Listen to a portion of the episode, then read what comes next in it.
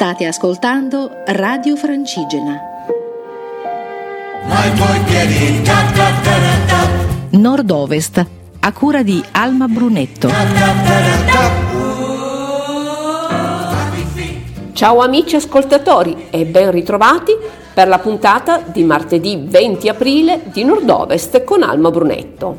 Partiremo per il nostro viaggio con una curiosità del Museo del Rubinetto. Proseguiremo parlando di farfalle in via di estinzione. Poi vi spiegherò come diventare custodi di orchidee. Infine chiuderemo con la notte dei Galli Forcelli.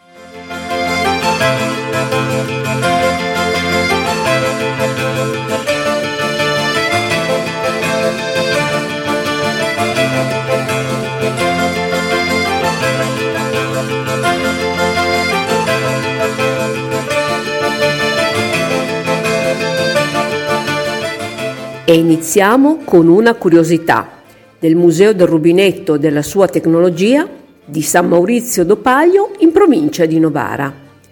Che cosa c'è di più terribile per le armate nemiche del generale Inverno? Certamente il suo nome non è dei più evocativi, ma il generale Fango sa dare altrettanto del filo da torcere agli eserciti invasori ed ha saputo dare prova del suo valore nel lontano aprile milleottocentocinquantanove. In quell'anno, infatti, Camillo Benso, conte di Cavour, si trovò a dover difendere il regno sabaudo dall'avanzata delle truppe austriache, che nel giro di pochi giorni sarebbero riuscite ad oltrepassare il Ticino, invadendo così il territorio piemontese.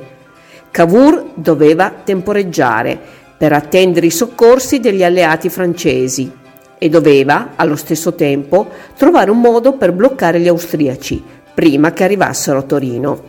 Perciò si affidò al piano elaborato dall'ingegner Carlo Noè, specializzato in ingegneria idraulica. Tra il venticinque ed il ventinove aprile del milleottocentocinquantanove egli ordinò di allagare completamente l'area fra la Dora Baltea e la Sesia, facendo sbarrare i canali di Ivrea, di Cigliano e del Rotto. L'acqua di questi, sommandosi a quella che già riempiva le risaie, trasformò tutta la pianura del Vercellese in un'immensa palude, che bloccò letteralmente nel fango l'esercito austriaco, dando tempo ai francesi di raggiungere Torino. Noè diede l'ordine, quindi, di fermare l'inondazione e ripristinare le chiuse, di modo che l'esercito franco-piemontese poté avanzare, riuscendo a sconfiggere gli austriaci a Magenta il quattro giugno e poi definitivamente a Solferino e San Martino il ventiquattro dello stesso mese.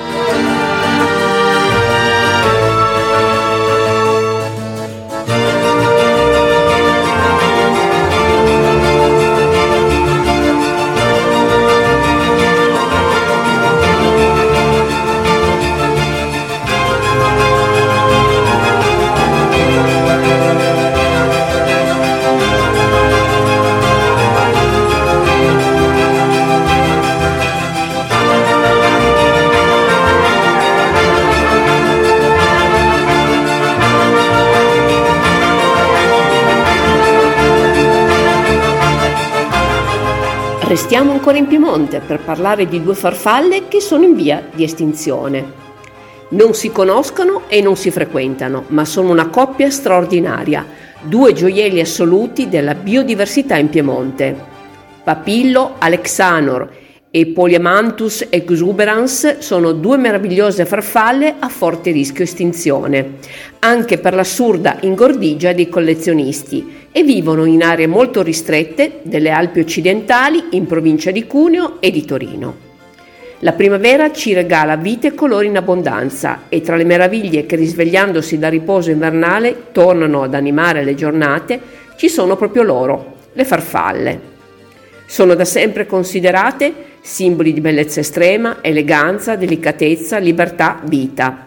Sin dall'antichità, quella straordinaria e affascinante continua metamorfosi da uovo bruco a pupa e adulto, La farfalla vera e propria ha affascinato e ispirato gli esseri umani, ma esse sono anche e soprattutto preziose indicatrici dello stato di salute dell'ambiente in cui vivono e quindi dell'ambiente in cui viviamo anche noi, e svolgono un ruolo molto importante come impollinatori, favorendo le diversità genetica, e hanno una funzione fondamentale nella catena trofica come prede. In Italia sono ben diciotto le farfalle a rischio di estinzione. Ma da questa lista possiamo trarre indicazione che una specie di farfalle in Italia è in lista rossa, otto in quella arancio e nove in quella gialla. Le due farfalle piemontesi sono due delle otto comprese nella lista arancio a rischio, due meravigliose e rarissime sopravvissute. Ma per quanto tempo? Conosciamole meglio, impariamo ad apprezzarle e scopriamo i fattori di rischio per contribuire a preservarle e con loro preservare un pezzo importante di biodiversità. Papilio alexanor la riconosciamo per una livrea spettacolare, colorazione di fondo gialla con fasce nere trasversali. Nell'area terminale delle ali posteriori è presente una macchia rosso-arancione, la punta delle clavette in cui culminano le antenne gialla. Questo è uno degli elementi che la distingue da quella quasi sosia, la Papilio machaon, molto più diffusa e frequente, che è anche leggermente più grande e ha un triangolo nero invece che giallo alla base dell'ala anteriore. È di grandi dimensioni, con una apertura alare che può andare dai cinque virgola cinque ai sette centimetri. La femmina è leggermente più grande del maschio, vola fra fine maggio e i primi di luglio. La Papilio alexanor vive in un areale ristretto, meno di cinquemila chilometri quadrati, in cinque località nelle Alpi Marittime e Liguri. Il numero di individui è ritenuto in continuo declino, soprattutto a causa di prelievi molto forti e illegali. Le norme nazionali e internazionali vietano la raccolta e il commercio per il collezionismo. Altre possibili minacce sono il pascolo ovino non controllato e la riforestazione non gestita. Vive in ambienti rocciosi, pendii assolati e aridi con presenza di cardi e lavanda tra il livello del mare e in Italia fino ai milletrecento metri.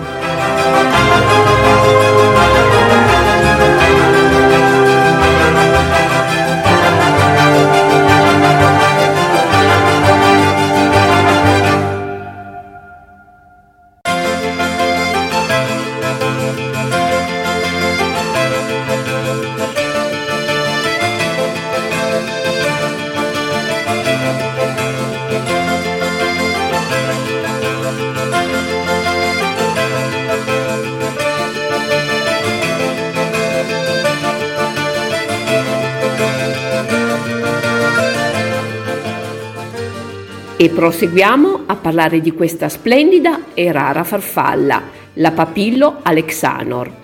Nel duemilasedici è stato inaugurato in Valle Gesso il Sentiero delle Farfalle, uno splendido e facile percorso realizzato nel Parco delle Alpi Marittime, con un finanziamento del vu vu effe svizzero, nel comune di Valdieri, a valle della riserva naturale Rocca San Giovanni Saben, imponente massiccio calcareo dove si trova anche l'inconsueto Ginepro Fenicio. Il percorso parte dal Parco archeologico di Valdieri e prosegue verso l'area di un'ex cava bonificata, dove si è creato nel tempo l'habitat ideale per questa farfalla. L'escursione è semplice e affascinante, circa mezz'ora di passeggiata. L'area è ricca di varie specie di farfalle, oltre alla nostra eroina, e proseguendo si arriva alla frazione di Andorno e sulla sponda opposta del Gesso alle Grotte del Bandito, riserva naturale cui furono ritrovati i resti dell'antico orso delle caverne.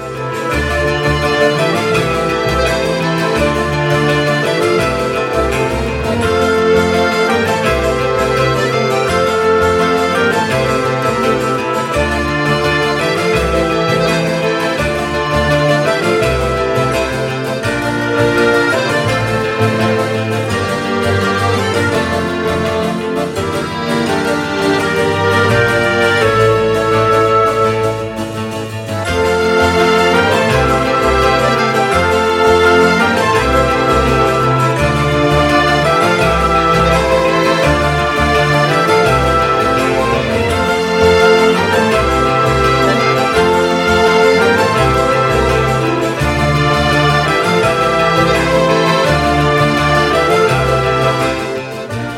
E adesso vi voglio parlare del progetto Life Orchids, finalizzato a contrastare l'attuale declino e il rischio di estinzione di orchidee spontanee non coltivate, tipiche di praterie ad alta biodiversità che sono considerate di particolare qualità proprio quando ricche di orchidee.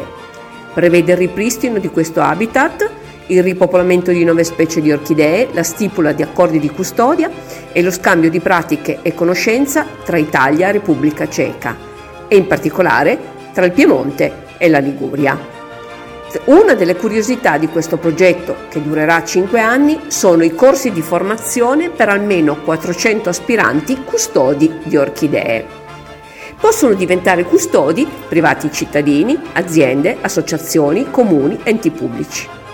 Essere custode significa conservare volontariamente un luogo che ti appartiene, il giardino dove vivi, un bosco, un prato o un terreno agricolo di tua proprietà, per salvaguardare e recuperare l'habitat naturale seiemiladuecentodieci, con formazioni erbose, secche, seminaturali e fecis coperte da cespugli su substrato calcareo, ricco di comunità di orchidee che sono considerate la specie bandiera di tale ambiente. Con la sottoscrizione di un impegno volontario, un vero e proprio accordo con Legambiente Lombardia, in rappresentanza del partenariato di progetto, il custode di orchidee diventa protagonista di un'azione di cura e di tutela del territorio. L'accordo di custodia prevede e sancisce l'impegno che il custode e il partner del progetto si assumono nei confronti della comunità, a preservare il territorio in cui il custode è proprietario per garantire le condizioni ambientali ideali alla presenza e diffusione delle orchidee spontanee. Diventare custodi di orchidee senza terra è anche possibile, quindi anche per chi non è proprietario di terreni ma vuole contribuire in prima persona alla tutela e conservazione dell'habitat delle orchidee spontanee può partecipare attivamente al progetto. Saranno organizzate campagne educative, momenti formativi, monitoraggi e iniziative di citizen science, proposte di attività di volontariato e azioni di supporto degli interventi di cura nelle aree a custodia. In tal modo si costituirà una rete collaborativa con i proprietari dei terreni per raggiungere gli obiettivi del progetto, il ripristino dell'habitat sessantaduecentodieci e il ripopolamento di comunità di orchidee spontanee locali. Per info potete andare sul sito w w w punto life orchids punto e u.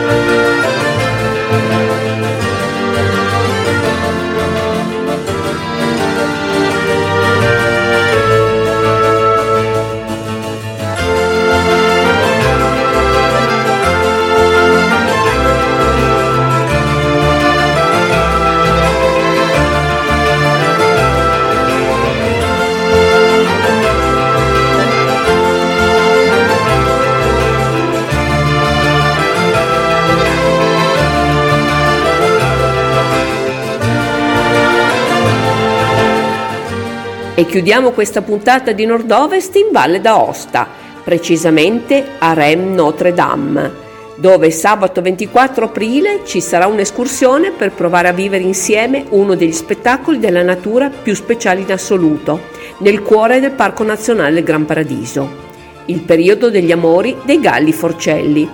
Una magia di canti e risvegli alle prime luci del mattino. Questo è il periodo in cui i maschi si radunano alle prime luci dell'alba, in arena naturale, per affrontarsi e combattere per conquistare le femmine. La loro coda si apre all'ira e le loro carruncole diventano di un rosso fuoco. Tutto il bosco si riempie del loro canto caratteristico, lasciando scoprire un animale fantasma, quasi impossibile da vedere per tutto il resto dell'anno. Bisogna svegliarsi di buon'ora per assistere a questo concerto canoro. Serve quindi trovarsi nel posto giusto al momento giusto. Per informazioni e prenotazioni telefonare a tre quattro zero ottantadue quattro settantasette venticinque. E con i Galli Forcelli vi saluto e vi do appuntamento alla prossima puntata come sempre. Ciao da Alma Brunetto. My